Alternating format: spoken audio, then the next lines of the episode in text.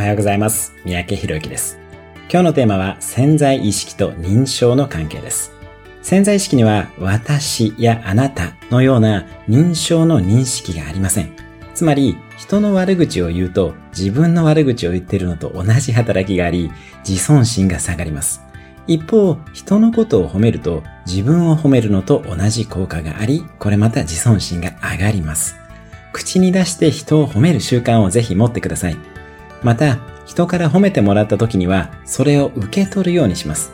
例えば、綺麗ですねと言われたら、いえいえそんなというふうに謙遜してしまうのではなく、にっこり笑って、ありがとうございますと答えてください。私の周りで、50代以上で美しい女性は必ずと言っていいほどこの習慣を持っています。今日のおすすめアクションです。